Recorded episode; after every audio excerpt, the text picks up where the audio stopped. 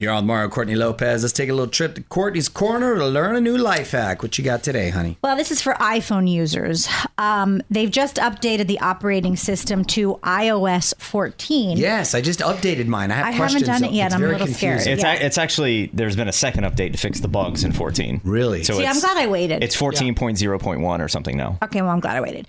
Well, now there's a simple way to take a screenshot.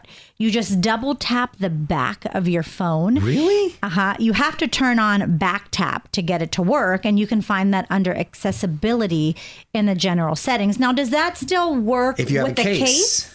that's a very good point because I think most people have cases on their phone, right? So they've got to factor that in. Yeah, I would think so. Yeah, I would think it probably still works. I haven't tried it yet, but I mean, we just learned about the hack from Courtney, so we'll have to give this a shot and report back. Thank you.